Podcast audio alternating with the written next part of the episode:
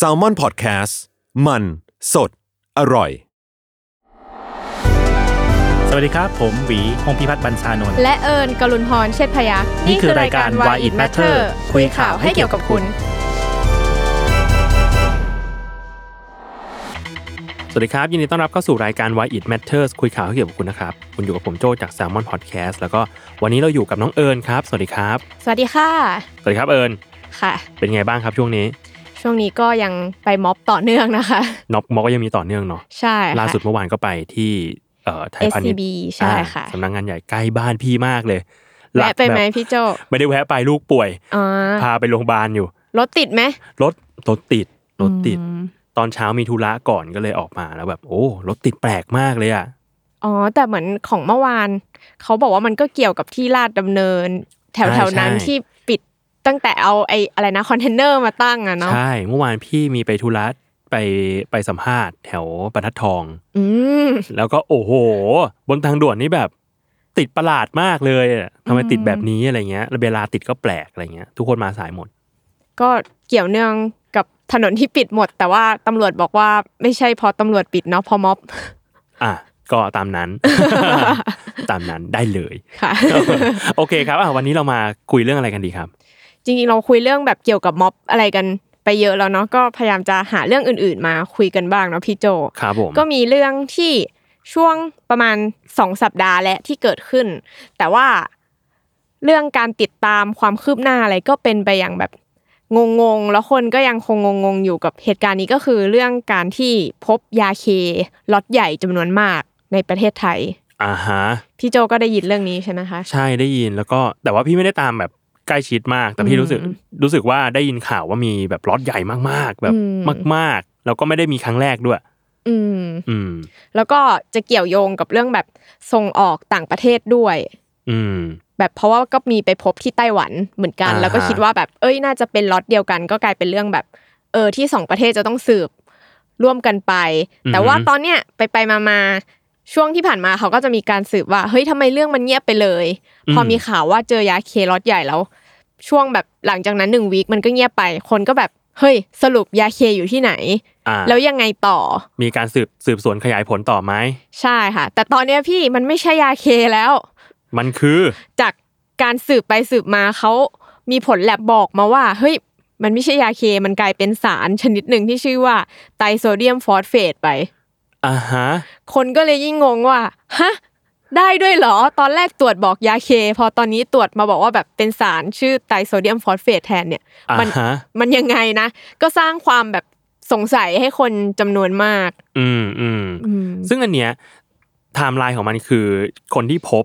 ยาล็อตเนี้ยไอสารเคมีล็อตเนี้ยมันคือที่ไต้หวันใช่ปะ อ่า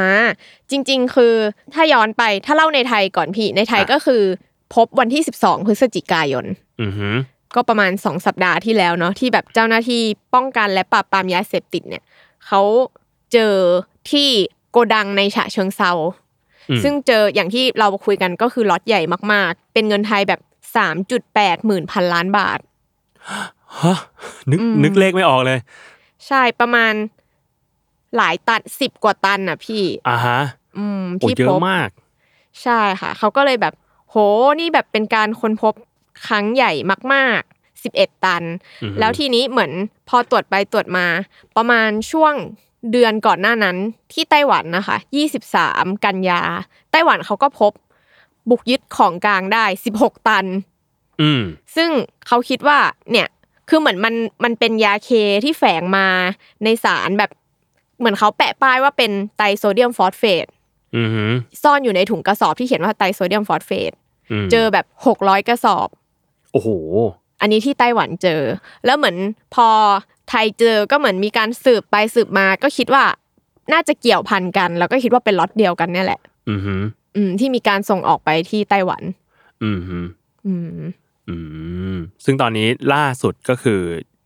โดน เอ่อเรียกว่าของของกลางก็โดนจับเรียบร้อยโดนยึดเรียบร้อย โดน แต่ ยึด ว่าก เรี ลาย ย บ เป็น ร้อ ไตร ย โซเดียมฟอสเฟตอยู่ ใช่ค่ะ อ่าฮ ก็จะมีการสืบสวนต่อไปว่า ยังไงนะเพอคนก็งงมากว่าเอ้า มันจะกลายมันมันจะตรวจผิดขนาดนั้นเลยเหรอ อืม วันนั้นที่ ม เจอยังตรวจเป็นยาเค ตรวจแล้วก็พบว่าเป็นสารสีม่วงที่บ่งชี้ว่าเป็นสารเสพติดอยู่เลย แล้วก็ตอนนั้นก็ยังแถลงว่า เออ คิดว่าแบบน่าจะเกี่ยวเกี่ยวข้องกับเรื่องแบบกลุ่มยาเสพติดข้ามชาติ พวกลักลอบผ่านสามเหลี่ยมทองคำอะไรอย่างเงี้ย อื ค่ะ มอืม ก็คือตอนนั้นคนก็คือคิดว่าโอเคเกี่ยวกับเรื่องกระบวนการยาเสพติดแน่นอน อืม แต่ไปไปมามาอ่ะก็หลังจากนั้นก่อนก็ มันเป็นเรื่องกระบวนการที่ช้าเดี๋ยวพี่โจพอ 12 พบยาเคใช่ไหมหลังจากนั้นแบบมันก็เงียบไปเลย อืม 5-6 วัน ไม่มีการแถลงข่าวเพิ่มเติมใด ๆ คนก็เลย เอ๊ะ ยังไงนะ อืม คุณเจอล็อตใหญ่มากๆ แต่ว่า อืม เงียบหายไป แล้วก็ทีนี้ก็เริ่มมีการตรวจสอบเพิ่มคือวันที่ 18 พฤศจิกก็มาบอกว่าอ๋อเจอว่าคนที่เช่าโกดังเนี่ยเป็นชายชาวไทย ที่คิดว่าหลบหนีไปแล้ว อืม มาเช่าเพื่อแบบเก็บเฟอร์นิเจอร์อะไรแบบนี้ อืมอืม แล้วก็เหมือนสืบต่อไปต่อ คือวันที่ 23 ก็คือเมื่อไม่กี่วันมานี้เนาะสามวันที่แล้วสามสี่วันที่แล้วก็มาบอกว่า เออ ผลแลบตรวจออกมาหกสิบกระสอบอะ อืม พบว่าไม่ใช่เคตามีน อ่าฮะ เป็นไตรโซเดียมฟอสเฟต อืมฮึ อืม ซึ่งไตรโซเดียมฟอสเฟตนี่มันคืออะไรวะ อ่าไตรโซเดียมฟอสเฟต เหมือนพูดง่าย ๆ บางคนเขาก็จะเรียกว่าเป็นแบบสารปรับสภาพนมสด อ่าฮะ คนก็เลยยิ่งงงว่าแบบ เฮ้ยมันคนละเรื่องกันเลยนะ อืม มันเหมือนไอไตรโซเดียมฟอสเฟตมันแบบใช้ละลายในน้ำหรือว่าใช้ในพวกแบบน้ำยาทำความสะอาด น้ำยาขจัดคราบต่าง ครับ ๆ ที่แบบต้องการแบบการขจัดคราบสูง อืม แล้วก็ใช้แบบใช้ในกระบวนการผลิตนมในบางครั้ง เพื่อแบบ อือหือ ให้คงรูปไว้ อ่า คนก็เลยแบบเฮ้ยมันคนละเรื่องกันเลย อ่า จากสารเสพติดกลายเป็นแบบสารเคมีชนิดหนึ่งได้ยังไงนะ อ่าฮะ แล้วก็คนก็เลยแบบว่า ถ้าตอนแรกตรวจเคตามีนเป็นสีม่วงแล้วทำไมไตรโซเดียมฟอสเฟตก็เป็นสีม่วงหรออะไรเงี้ย ยิ่งสร้างความสงสัยให้คนว่า ใช่หรือเปล่า อืม อืม จริง ๆ เราฟังแล้วเราก็สงสัยนะพี่โจ มันก็งงอะว่าแบบ เอ้ย มันเกิดอะไรขึ้นเนี่ย ยิ่งแบบแถลงแรกมันแบบออกมารวดเร็วมากใช่ไหมว่าเป็น อืม เคตามีน อืมแล้วเรื่องนี้มันมีแบบเรื่องเบื้องลึกเบื้องหลังอะไรที่น่าคุยกันอีกไหมฮะ ก็อย่างวันที่ 24อะค่ะ ก็รัฐมนตรี ยุติธรรม สมศักดิ์เทพสุทินเนี่ยก็ออกมาแถลงบอกว่าเนี่ยมันเป็นความผิดพลาดโดยวิชาการของรัฐ ในการตรวจแล้วก็บอกประมาณว่า คือเหมือนว่าสปปสอะค่ะ หน่วยงานป้องกันและปราบปรามยาเสพติดอะไม่เคยเจอว่าสารตัวใหม่เหมือนเป็นสีม่วง ครั้งนี้ก็เลยแบบเข้าใจผิดกันไปหมดเลย อืม แล้วเขาก็เลยบอกว่า เดี๋ยวแบบอีก 400 กว่ากระสอบเนี่ย ที่ยังเหลืออยู่อ่ะจะรีบตรวจสอบให้เสร็จภายในสัปดาห์นี้ ซึ่งคิดว่าเดี๋ยวเราก็ต้องมาดูกันว่า ไอ้ 400 กระสอบเนี่ย มันเป็นไตรโซเดียมฟอสเฟตทั้งหมดเลยหรือเปล่า ม หรือว่ามียาเคด้วยหรือยังไง ซึ่งเขาก็บอกว่าเฮ้ยเขายืนยันว่าโปร่งใส เพราะว่ามีทั้งสามหน่วยงาน ทั้งแบบกรมวิทยาศาสตร์ ทั้งหน่วยงานป้องกันและปราบปรามยาเสพติด แล้วก็กรมพิสูจน์หลักฐานเนี่ยที่เข้าร่วมด้วย ก็ยืนยันว่าเนี่ยมันจะโปร่งใสนะ อืม ในการตรวจสอบนี้ อ่า แล้วก็พอมันเกิดเหตุแบบเนี้ยพี่โจคนมันก็ลึกแบบคุยกันเยอะว่าเฮ้ยมันยังไงเนาะกลายเป็นว่าเขาก็ อ่า จะตั้งหน่วยงานที่ตรวจสอบข้อมูลเท็จด้วยขึ้นมา อ่าฮะมีมันมีทฤษฎีสมคบคิดกันเยอะว่าอย่างนั้น ใช่ อ่าฮะ ก็ตรวจสอบข้อมูลเท็จอีกอันหนึ่งไป ระหว่างที่ตรวจสอบ อืม เคตามีนนี้ อืมฮึอืมฮึ อืม อืมแล้วทีนี้ปลายทางของคดีเนี้ยมันจะไปจบที่ตรงไหน หรือว่าต้องรอที่รอให้เขาตรวจสอบ 400 กว่ากระสอบนี้ให้เสร็จก่อน ใช่อย่างหนึ่งก็ต้องรอตรวจสอบด้วยแหละพี่แล้วเขาก็แบบพยายามพูดว่า เฮ้ยที่มันช้า เพราะว่าแบบมันเป็นเรื่องของต่างประเทศด้วย ที่ไต้หวันเองก็แบบเจอเหมือนกันเวลาการดำเนินการอะไรมันเลยอาจจะล่าช้านิดหน่อยมีเรื่องของอายการที่แบบจะต้องส่งไปนู่นนี่นั่นอะไรเงี้ยเขาก็เลยบอกว่ามันเลยช้านะเขาก็บอกอย่างนี้เหมือนกัน แล้วก็ไม่รู้เหมือนกันว่าจะสืบเจอคนนั้นไหม เพราะว่าอย่างไต้หวันเองไปอ่านข่าวของไต้หวันมา ไต้หวันก็เจอก่อนเราประมาณเดือนหนึ่งเนาะพี่ อือฮึ ซึ่งพอเขาเจอเขาก็เจอผู้ต้องสงสัยมีแบบจับกลุ่มพวกผู้ค้าอะไรแบบเนี้ยของเขาเหมือนกันแต่ว่าเขาไม่ได้บอกรายละเอียดมาเขาบอกว่าโอเค จับกลุ่มอยู่ แต่ว่าของไทยอ่ะเขาบอกว่าที่ล่าช้า เพราะว่าเจอแต่ยาเคด้วย ไม่เจอแบบผู้ต้องสงสัยไอชายที่ไปเช่าโกดังคนนี้ อ่าฮะ ก็เลยไม่สามารถสืบอะไรต่อได้ อ่า อืม อืม มันก็มันก็ดูมีเรื่องแหม่งๆ ให้ประชาชนแบบสงสัยอยู่เหมือนกันเนาะ อืมเรารู้สึกว่าเรื่องความโปร่งใสเรื่องยาเสพติดกับประเทศไทยอ่ะมันไม่ใช่เรื่องที่แบบโหยคนจะเห็นปุ๊บเรารู้สึกว่า เอ้ย เชื่อใจรัฐอ่ะ อ่าฮะ ด้วยหลาย ๆ อย่างทั้งตัวรัฐบาลเองที่เราก็เคยมีรัฐมนตรีที่ อืม ถูก อืม คดีเกี่ยวกับยาเสพติด ซึ่งเขาก็บอกว่า อ๋อ ไม่ใช่เฮ โรอีน แต่เป็นแป้งอย่างเงี้ย อ่า เราก็เคยเจอเหตุการณ์อะไรกันแบบนี้มาแล้ว อ่าฮะอืมแล้วคราวนี้จากจากยาเคกลายเป็นอะไรนะ ไตรโซเดียม ไโซ ฟอส เดียมฟอ เฟ สเฟ ต ตเออมันจะกลายมันจะเป็นอย่างเดียวกันกับกับโคเคนกับแป้งหรือเปล่า ใช่ มันก็เลยทำให้แบบ เรารู้สึกว่าคนไทยพอเจอเรื่องแบบนี้ก็แบบอย่างแมทเธอร์เองก็ทำเรื่องนี้คอมเมนต์ก็จะมีแต่แบบใช่หรอ อ่าฮะ จริงหรือเปล่า อ่า หลาย ๆ อย่างที่รู้สึกว่า เออมันไม่ได้เชื่อถือในการตรวจสอบของรัฐ อืม อืม อืมซึ่งเนี่ยพี่ก็เลยรู้สึกว่ามันมันมีมันมีปัญหาของความน่าเชื่อถือของรัฐไทยอยู่เหมือนกัน อืม เออว่าแบบคือทำอะไรคนก็จะตั้งแง่ไว้ก่อนอ่ะ ใช่ค่ะ เออ แล้วก็ในการตรวจสอบนี้ พอเขาบอกว่า เออ เป็นสารเคมีนี้ปุ๊บเขาก็มีอีกอันหนึ่งที่เขาพูดมาก็คือ บอกว่ารีบบอกเลยว่า นักการเมืองไม่มีส่วนเกี่ยวข้อง ไม่พบนักการเมืองมีส่วนเกี่ยวข้อง อ่าฮะ พอเราอ่านเจอประโยคนี้แล้วก็แบบ เอ๊ะ แบบต้องรีบบอกประโยคนี้เลยเนาะ รีบรีบรีบชี้แจงก่อน ใช่ค่ะ อ่าฮะ อื อื ม มทีนี้มีมีอะไรเกี่ยวกับคดีนี้ที่น่าพูดถึงอีกไหมฮะ จริง ๆ ยาเคอ่ะพี่โจแบบหลายคนก็ไม่ได้รู้จักมันเยอะขนาดนั้นเนาะ อืม เหมือนว่ามันก็ไม่ใช่ยาเสพติดที่ ปกติเราก็จะแบบเฮโรอีน โคเคน ยาบ้า ยาบ้า แต่เคตามีนเนี่ย ตอนที่ทำข่าวเรื่องนี้น้องที่แมทเ e อร์ค่ะ ก็โทรไปถาม เหมือนกัน โทรไปถามเจ้าหน้าที่ป้องกันและปราบปรามยาเสพติด ครับ ซึ่งเราก็จะเข้าใจว่าเคตามีนมันคือยาเสพติด แต่เขาบอกว่าเคตามีนมันไม่ใช่ยาเสพติด อ่าฮะ มันอยู่ในกฎหมายคนละตัวค่ะ อื มันเป็นเหมือนวัตถุออกฤทธิ์จิตประสาท อ่าฮะ ซึ่งยังไม่ ก็คื ใช่ อ มันยังไม่ใช่สารเสพติด ใช่ค่ะ จะอยู่ในพรบคนละตัว เป็นแบ ครับ บ พรบวัตถุออกฤทธิ์ต่อจิตและประสาท อืม ก็แล้วก็ในการแพทย์ก็คือมีนำไปใช้บ้างแบบกับยาสลบ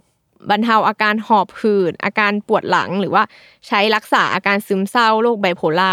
แต่ว่าแบบระยะหลังก็มีคนแบบสกัดเป็นผง แล้วก็ทำให้แบบคนเสพมันรู้สึกมีหลอนประสาท อาการเคลิบเคลิมอะไรแบบนี้ไปด้วย อ่า แปลว่าจริง ๆ แล้วหน้าที่ของตัวเคตามีนเนี่ย มันเป็นส่วนผสมในยาในการรักษาคนก็ได้ ใช่ค่ะ อ่าฮะ แต่ก็ถูกนำมาใช้ในการเสพเหมือนกัน ครับ อื อื ม ม ซึ่งมันก็ดูแบบคนละเรื่องกับไตรโซเดียมฟอสเฟต อยู่ดี ใช่ อ่าฮะ แล้วก็มีอาจารย์เป็นอาจารย์ที่ภาควิชาเคมีค่ะ ของมหาลัยเกษตรศาสตร์ ซึ่งอาจารย์คนเนี้ยก็เป็นอาจารย์ที่ คนที่เขาเอาน้ำสีม่วงที่รัฐบาลฉีดอะค่ะ ไปทดลองต่างๆ ว่ามีสารเคมีกี่ตัวอะไรค่ะ อาจารย์คนนี้ก็จะเชี่ยวชาญเกี่ยวกับเรื่องเคมีมากชื่ออาจารย์ออสวีระชัย แกก็ออกมาตั้งข้อสงสัยเหมือนกันว่า เฮ้ยไอมันจะเป็นไปได้ยังไงที่ตรวจผิด เพราะว่าสองตัวเนี้ยตัวหนึ่งคือสารไอไตรโซเดียมฟอสเฟตอะค่ะเป็นอนินทรีย์ อือฮึ แบบใช้ทำยาทำอุปกรณ์ทำผงซักฟอก แล้วก็ไม่ไม่มีผลิตในไทย อือฮึ ก็คือไทยเองก็นำเข้าตัวเนี้ยจากจี น อ่า โอ้โห แล้วถ้านำเข้าล็อตใหญ่ขนา ดนี้ ใหญ่มากเลยนะ มันก็แบบจะผ่านมาได้ยังไงด้วย อืม แบบ 11 ตันแล้วเขาก็สงสัยว่าถ้าไปเจอที่ไต้หวันน่ะทำไมไต้หวันถึงไม่สั่งจากจีนเลย มาสั่งจากไทยอีกทีหนึ่งทำไม อ่าฮะ แล้วเขาก็บอกว่าแบบคุณสมบัติทางเคมีก็ต่างกัน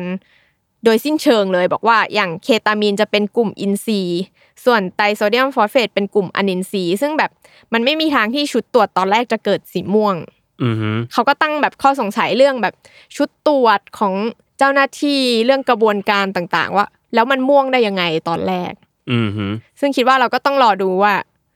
ไอ้400 กระสอบที่จะตรวจอีกเนี่ย อืม ยังไงดี อืม แปลว่าการที่จะออกฤทธิ์ให้มันเป็นสีม่วงได้เนี่ย มันมีแต่ส่วนผสมของเคตามีนเท่านั้น ใช่ค่ะ แต่ว่าตำรวจก็แบบแถลงประมาณว่าแบบไม่เคยเจอตัวนี้มาก่อน แบบ อ่ามั มันเลยเข้าใจผิดกันไปหมดอะไรอย่างเงี้ย อ่า เขาก็แถลงแบบนั้นด้วยตอนนั้นแบบเป็นความผิดพลาดทางวิชาการอะไรอย่างนี้ อือฮึ อื อือฮึ ม อืม แต่จริงๆ เคตามีนก็ไม่ใช่ว่าไม่มีในไทยนะพี่โจ เพราะว่าเราก็ไปดูมาก็เห็นว่าในปี 2018 ก็มีที่แบบ กรมวิทยาศาสตร์การแพทย์อะไรเงี้ยเขาก็เคยเตือนเหมือนกันเรื่องเคตามีนว่า เออมันมีระบาดในไทยเหมือนกัน มีคนเอาไปแปรรูปเป็นแบบใส่เป็นขวดคอนแทคเลน อ่าฮะ เป็นน้ำเหมือนน้ำยาคอนแทคเลนอย่างเงี้ยหรือว่าน้ำยาละลายขี้หู แล้วก็ระบาดในช่วงแบบปี 2018 อ่าฮะ อืมในช่วงแบบในภาคตะวันออกอะไรอย่างงี้ หรือว่าเราไปดูในรายงานเกี่ยวกับการดำเนินการป้องกันและแก้ไขยาเสพติดของไทยอ่ะช่วงปีงบประมาณ 2562 อืม ก็พบว่าเออเคตามีนมันก็อยู่ในแบบท็อป 5 ของยาเสพติด อ่า ปีที่แล้วนี่เองสองห้าหกสอง ใช่ค่ะ มันเป็นช่วงปีงบประมาณก็คือช่วงประมาณตุลาของสองห้าหกหนึ่ง 2561 ถึงกันยาสองห้าหกสองก็คือยาเสพติดในไทยก็ยังระบาดเยอะอยู่ แล้วก็เคตามีนเป็นแบบท็อปห้ารองจากยาบ้ายาไอซ์กัญชาเฮโรอีน แล้วก็มาเคตามีน อืมฮึ ก็คือของกลางก็แบบปีงบประมาณที่แล้วก็เจอแบบเจ็ดร้อยกว่ากิโลกรัมอยู่เหมือนกัน อืมฮึโอ้โห เยอะมาก อืม แล้วก็คราวนี้สิบเอ็ดตัน ใช่ค่ะ ที่ ประมาณ ต้องสงสัยว่าจะเป็นยาเค สามร้อยกิโลกรัม อ่าฮะ อื มีมูลค่าไหมว่าถ้าสมมติว่ามันเป็นแบบมีมูลค่าจริง ๆอ่ะมันจะเท่าไหร่ สามจุดแปดหมื่นพันล้านบาท อ๋อ โอ้โห เออ อ่า เยอะมาก เยอะมาก อืม แล้วพี่อ่ะไปเห็นข่าวหนึ่งที่เขาทำเป็นแบบเหมือนทำเป็นแผนที่อ่ะ แล้วบอกว่ายาล็อตเนี้ยคือเดินทางมาจากแบบตรงไหนลงมาถึงตรงไหนอ่ะ อืม เราก็รู้สึกว่า เออมันไกลมากเลยอ่ะ มัน อืม ถ้ามันเป็นยาเสพติดจริง มันจะหลุดรอดมาได้ขนาดนี้ได้ยังไง อืม เออเออคือมันก็มีคนตั้งข้อสงสัยแหละ หลายอย่างว่าแบบ เอ้ย มันมาจากแบบจีนเนาะทางแบบผ่านมาทางพม่า ลงมาทางภาคเหนือของไทย แล้วก็ไปสู่ไต้หวันเนี่ย ม เออคนก็ตั้งสงสัยไว้สองอย่างคือหนึ่งถ้าล็อตใหญ่ขนาดนี้แล้วมันแบบมันไม่ใช่ มันไม่ใช่ยาเค เอ้ยมันก็คงจะผ่านลงมาง่ายๆแหละเออ แต่ว่าถ้ามันเป็นยาเคจริง ๆ มันผ่านลงมาไกลขนาดนี้ได้ยังไง โดยที่ไม่มีการตรวจสอบหรือตรวจไม่เจอ อืม ประมาณนั้น ก็มีคนพูดถึงแบบสามเหลี่ยมทองคำเยอะเนาะพี่ อืม จุดที่แบบน่าจะเป็นจุดที่มีการผลิตมีการส่ง อื มีการแบบ transfer ต่างๆ ระหว่างกัน อือฮึ ซึ่งเหมือนพอเราหาเรื่องยาเสพติดในไทย เราก็รู้สึกว่า เอ้ยเราไม่ค่อยได้ยินเรื่องปัญหายาเสพติดมาแบบจริง ๆ จังๆนานแล้วเหมือนกันเนาะเหมือนเรามันเหมือนมันเป็นเรื่องที่ตอนเด็ก ๆ เราถูกปลูกฝังว่า เอ้ย ยาเสพติดไม่ดีหรือเคยมียุคหนึ่งที่มีเรื่องแบบเกี่ยวกับจับยาเสพติดเยอะๆ แต่ยุคนี้มันแบบไม่ได้เป็นปัญหาที่ใหญ่ขนาดนั้น อ่ามันยังมีสโลแกนอยู่เลยเมื่อก่อนเลยนะ ยาเสพติดใช่ป่ะ คนเสพตายคนขายติดคุก อ่า อ่าอะไรอย่างเงี้ย มันก็จะมีแบบพูดถึงแต่ว่าช่วงนี้มันดูแบบ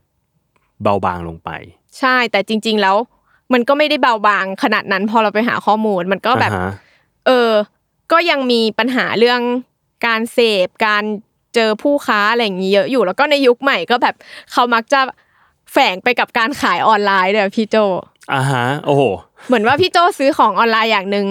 แล้วก็แอบใส่เข้าไปในนั้นอะไรอย่างเงี้ย อ่าฮะ มีปัญหาที่ตำรวจก็แถลงว่า เออ มันมีลักษณะ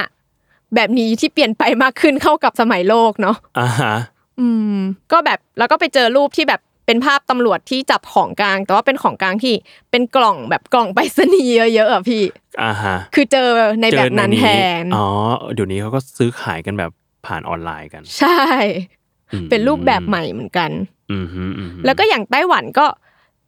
เราอันนี้เราก็ไม่รู้สาเหตุเหมือนกันว่าทำไมยาเสพติดถึงส่งจากไทยไปไต้หวัน แต่ว่าก่อนหน้าเนี้ยก็มีที่ตำรวจจับได้ก่อน คืออเป็นยาเสพติดเหมือนกันที่แบบซุกในอะไร จะส่งไปไต้หวันเหมือนกัน อืมฮึ ก็คือเป็นแบบวิธีการแบบนี้ อืมฮึอืมฮึ อืม อืมแปลว่าประเทศไทยเองก็อาจจะยังไม่เคยว่างเว้นจากจากปัญหาด้านยาเสพติดมาเลยก็ได้ แม้ว่าข่าวมันข่าวมันจะดูเบาบางลงเนาะ ใช่ค่ะ จริง ๆ แบบเวลาเราคุยกับเพื่อนที่อยู่ต่างจังหวัด หรือว่าแบบอย่างเพื่อนที่ไปเข้ากรมทหารมาที่เล่าให้พี่โจฟังคนนั้นอ่ะ ครับ เขาก็บอกว่าแบบในกรมทหารเองมันก็มีเพื่อนที่มียาเสพติดหรือว่าเพื่อนที่อยู่ในต่างจังหวัดที่คุยกันเรื่องยาเสพติดว่าแบบที่บ้านแกราคาเท่าไหร่อะไรอย่างเงี้ยกันแบบ อ่าฮะ เป็นเรื่องธรรมดามาก โอ้ แล้ว โห เพื่อน ถามเป็นมันสำปะหลังเลย เพื่อนก็เข้าไปก็เจอแบบการบทสนทนาแบบนี้เพื่อนก็ช็อกช็อกๆเหมือนกัน อ่าฮะ เปรียบเทียบกันว่าบ้านใครแพงกว่าบ้านใครถูกกว่า อ่าฮะโอ้โหเออ แปลว่าแบบ มันไม่ใช่ไม่มีข่าวเพราะไม่มีปัญหาแล้ว แต่ว่ามันอาจจะดูกลืนไปกับสภาพชีวิต อืม มากขึ้น ใช่แล้วเราก็ไม่รู้ว่าจริง ๆ แล้วรัฐมีการสนใจปัญหาเรื่องนี้แค่ไหน ครับ หรือว่าทำเป็นสนใจ หรือว่า อ่าฮะ รัฐเองก็อาจก็อาจจะมีคำถามจากประชาชนบางส่วนว่ารัฐเองมีส่วนร่วม อืม กับกระบวนการหรือว่าการปิดตาข้างนึงอะไรอย่างนี้ อ่าฮะ เยอะด้วยหรือเปล่า อืมซึ่งเอาจริงๆประชาชนก็มีสิทธิ์ที่จะสงสัยเพราะอย่างที่เอิญเล่าให้ฟังว่า เอ้ยเราเองก็มีนักการเมืองมีรัฐมนตรีที่มีประวัติด้านนี้ แล้วก็เอาจริงๆมันก็ยังไม่ได้เคลียร์ขนาดนั้นว่าว่ามันโปร่งใส ใช่ค่ะ แล้วก็หรือในไทยเราอาจจะไม่ได้ยินข่าวเรื่องนี้เยอะก็จริงแต่อย่างต่างประเทศ มันก็ยังมีข่าวที่พบยาที่ส่งมาจากไทย อืม อยู่ในกระป๋องนู้นนี้นั้น อืม หรืออย่างไต้หวันเองที่ก็พบว่าส่งมาได้ยังไงตั้งกี่ตันไปถึง อืม ไต้หวันอย่างเงี้ย ก็คือต่างประเทศมันก็ยังมีข่าวเรื่องว่า เจอยาเสพติดจากไทยอยู่ อืม แม้ว่าในไทยเราอาจจะไม่ค่อยได้ยิน อืมจริง ๆ พี่อยากถามนิดนึงอยากรู้ว่าอย่างสามเหลี่ยมทองคำเนี่ยจริงๆคือทุกวันเนี้ยก็ยังแอคทีฟอยู่ใช่ไหม เออ อันนี้ก็ไม่แน่ใจเหมือนกันนะพี่โจ แต่ว่าพอเราหาเรื่องเนี้ย เราเจอคำว่าสามเหลี่ยมทองคำในแบบในบทความที่เกี่ยวกับยาเสพติดเยอะเหมือนกัน อย่างอันแรกก็ อ่าฮะ อาที่บอกว่า เออ เคตามีนเนี่ยน่าจะมาจากสามเหลี่ยมทองคำหรือว่า อ่า ในรายงานไอเนี้ยงบปีงบประมาณที่เราไปดู ก็พูดเหมือนกันว่า สามเหลี่ยมทองคำเป็นจุดที่แบบแพร่กระจายส่งออกอะไรอย่างนี้ดู เราก็เลยคิดว่าแสดงว่า มันก็น่าจะเป็นจุดที่มีปัญหาหรือเปล่านะ อืมเพราะพี่เองก็ได้ยินเรื่องสามเหลี่ยมทองคำมาตั้งแต่แบบเด็กมากๆอ่ะ อืม มันคือตรงสามเหลี่ยมทองคำคือไทยพม่าลาวเนาะใช่ไหมคือใต้ ใช่ จีน อืมค่ะ เออซึ่งก็แบบว่ากันว่าเป็นดินแดนสนธยา ที่เกิดเรื่องผิดกฎหมายมากมายรวมถึงยาเสพติดก็ผลิตที่นั่น ใช่หรือว่าอย่างตอนต้นปีเองก็มีตำรวจที่ออกมาพูดถึง จริง ๆ มันเหมือนเหมือนแต่ละปีก็จะมีเรื่องเทรนการกินเทรนการเที่ยวเทรนการอะไรอันนี้เป็นตำรวจผู้บัญชาการตำรวจปราบปรามยาเสพติดมาแบบพูดถึงเทรนปัญหายาเสพติดในปี 2020อะไรอย่างเงี้ย อ่าฮะ เขาก็บอกว่าเออเนี่ยแหล่งผลิตยาเสพติดที่สำคัญของโลกก็ยังอยู่ที่พื้นที่สามเหลี่ยมทองคำ อืม อืมแล้วก็แบบเหมือนมีกลุ่มผู้ผลิตที่มีความสามารถอย่างต่อเนื่องและไม่จำกัดทำให้แบบเป็นจุดที่มีการส่งออกกระจายไปในประเทศต่างๆ ทั้งภูมิภาคเอเชียตะวันออกเฉียงใต้ อืม อืมอืม อัน แปล นี้ ว่า ตำรวจเป็นคนแถลงถึงตรงนี้ ปัญ จุด หา นี้ นี้เอง อืม อ๋อ เออ ซึ่งก็น่าสงสัยหรือน่าสนใจเหมือนกันว่าทางรัฐไทย เรียกว่าในฐานะที่เป็นหนึ่งในสามเหลี่ยมทองคำแล้วกันนะหนึ่งในประเทศที่แบบ เออ ก็เป็นมีพื้นที่อยู่ในสามเหลี่ยมทองคำเหมือนกันเนี่ยจะทำยังไงกับปัญหาเรื่องยาเสพติดต่อไป ที่มันเองก็ไม่ได้เบาบางลงเลย แต่ว่าอาจจะไม่ได้รับการใส่ใจเท่าที่ควรหรือเปล่า อืมแต่ว่าอย่างล่าสุดมันก็มีแบบเรื่องที่ทำให้ไม่แปลกใจที่ทำไมคนถึงสงสัยเจ้าหน้าที่ก็คืออย่างม็อบวันที่ไปที่สภาค่ะ ที่มีภาพไม่รู้พี่โจเห็นหรือเปล่าว่า มันมีคนทำลายรถตำรวจ แล้วไปเจอยาไอซ์อยู่ เอ้าเหรอไม่เห็น ใช่ค่ะ อันนั้นสสรังสีมันโรมก็โพสต์ภาพเหมือนกันว่า เออทีมงานเขาอ่ะก็เป็นคนที่ไปเห็นเหมือนกัน แล้วเขาก็ตั้งคำถามว่า ต้องตอบให้ได้นะว่าทำไมถึงมียาไอซ์อยู่ในกระเป๋าของเจ้าหน้าที่ที่อยู่ในรถ อืม ซึ่งเจ้าหน้าที่ก็ออกมาแถลงว่าแบบอ๋อไม่เกี่ยวไม่รู้ ไม่ใช่ของตำรวจอะไรแบบเนี้ยพี่ อ่าฮะ มันก็เลยยิ่งทำให้รู้สึกว่ามันไม่แปลกใจเลยว่าทำไมพอมีเรื่องแบบเนี้ย ประชาชนจะสงสัยเจ้าหน้าที่รัฐไปด้วย อืมอืมมัน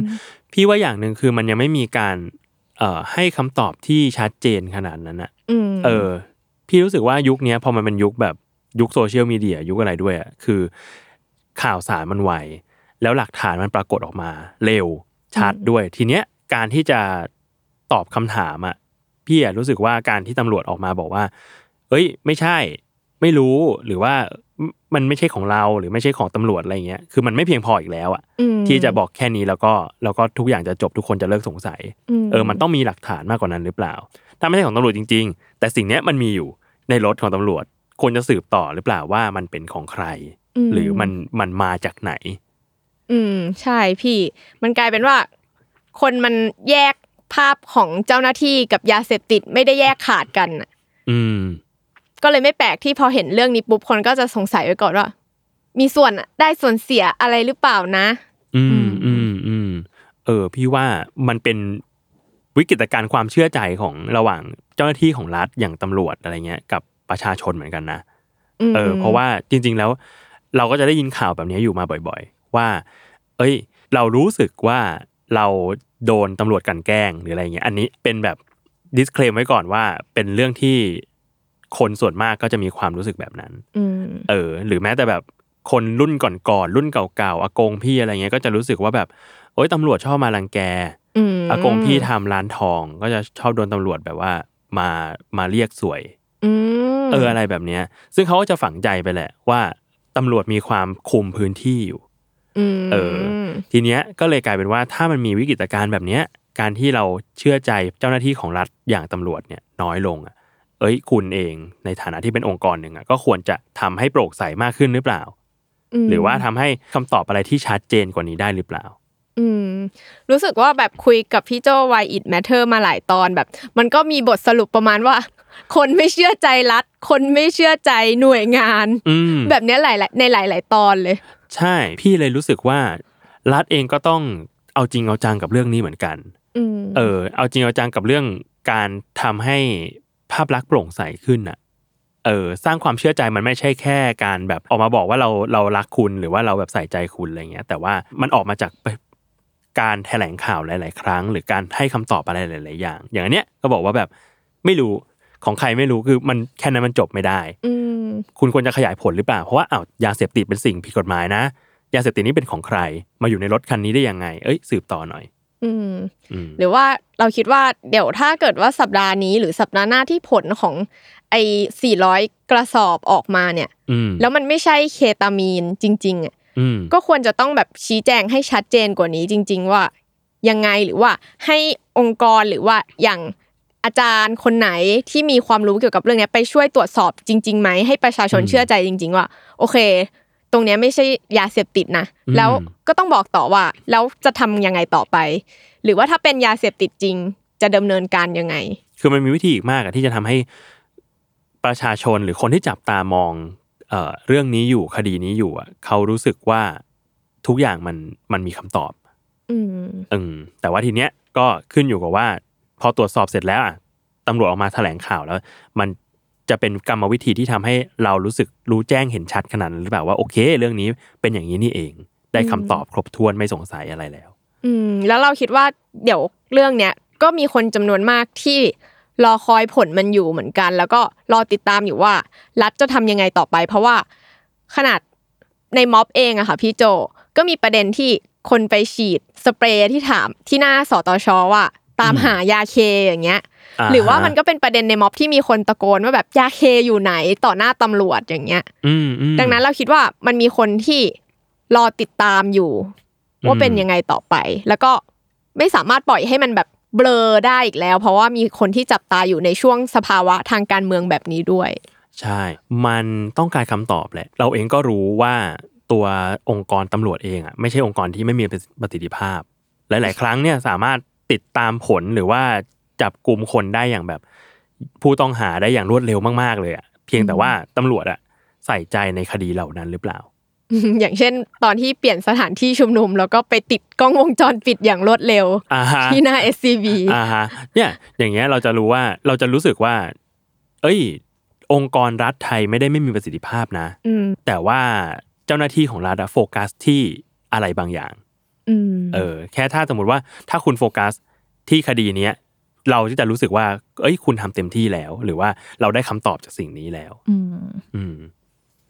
ประมาณนั้น ค่ะ โอเคครับ ก็จับตาดูกันต่อไปครับ ว่า 400 กระสอบ ที่ตรวจสอบ อืม จะเป็นยาเคหรือว่าจะเป็นอะไร ใช่ ก็รอ ค่ะ รอดูว่าจะแถลงการยังไงต่อไป โอเคครับ ก็ขอบคุณเอิญมากครับสำหรับใครที่ติดตามรายการ Why It Matters คุยกับเอาเกี่ยวกับคุณนะครับ พบกันได้ทุกวันศุกร์ครับ ทุกช่องทางของ Salmon Podcast สำหรับวันนี้ผมและเอิญลาไปก่อน สวัสดีครับ สวัสดีค่ะ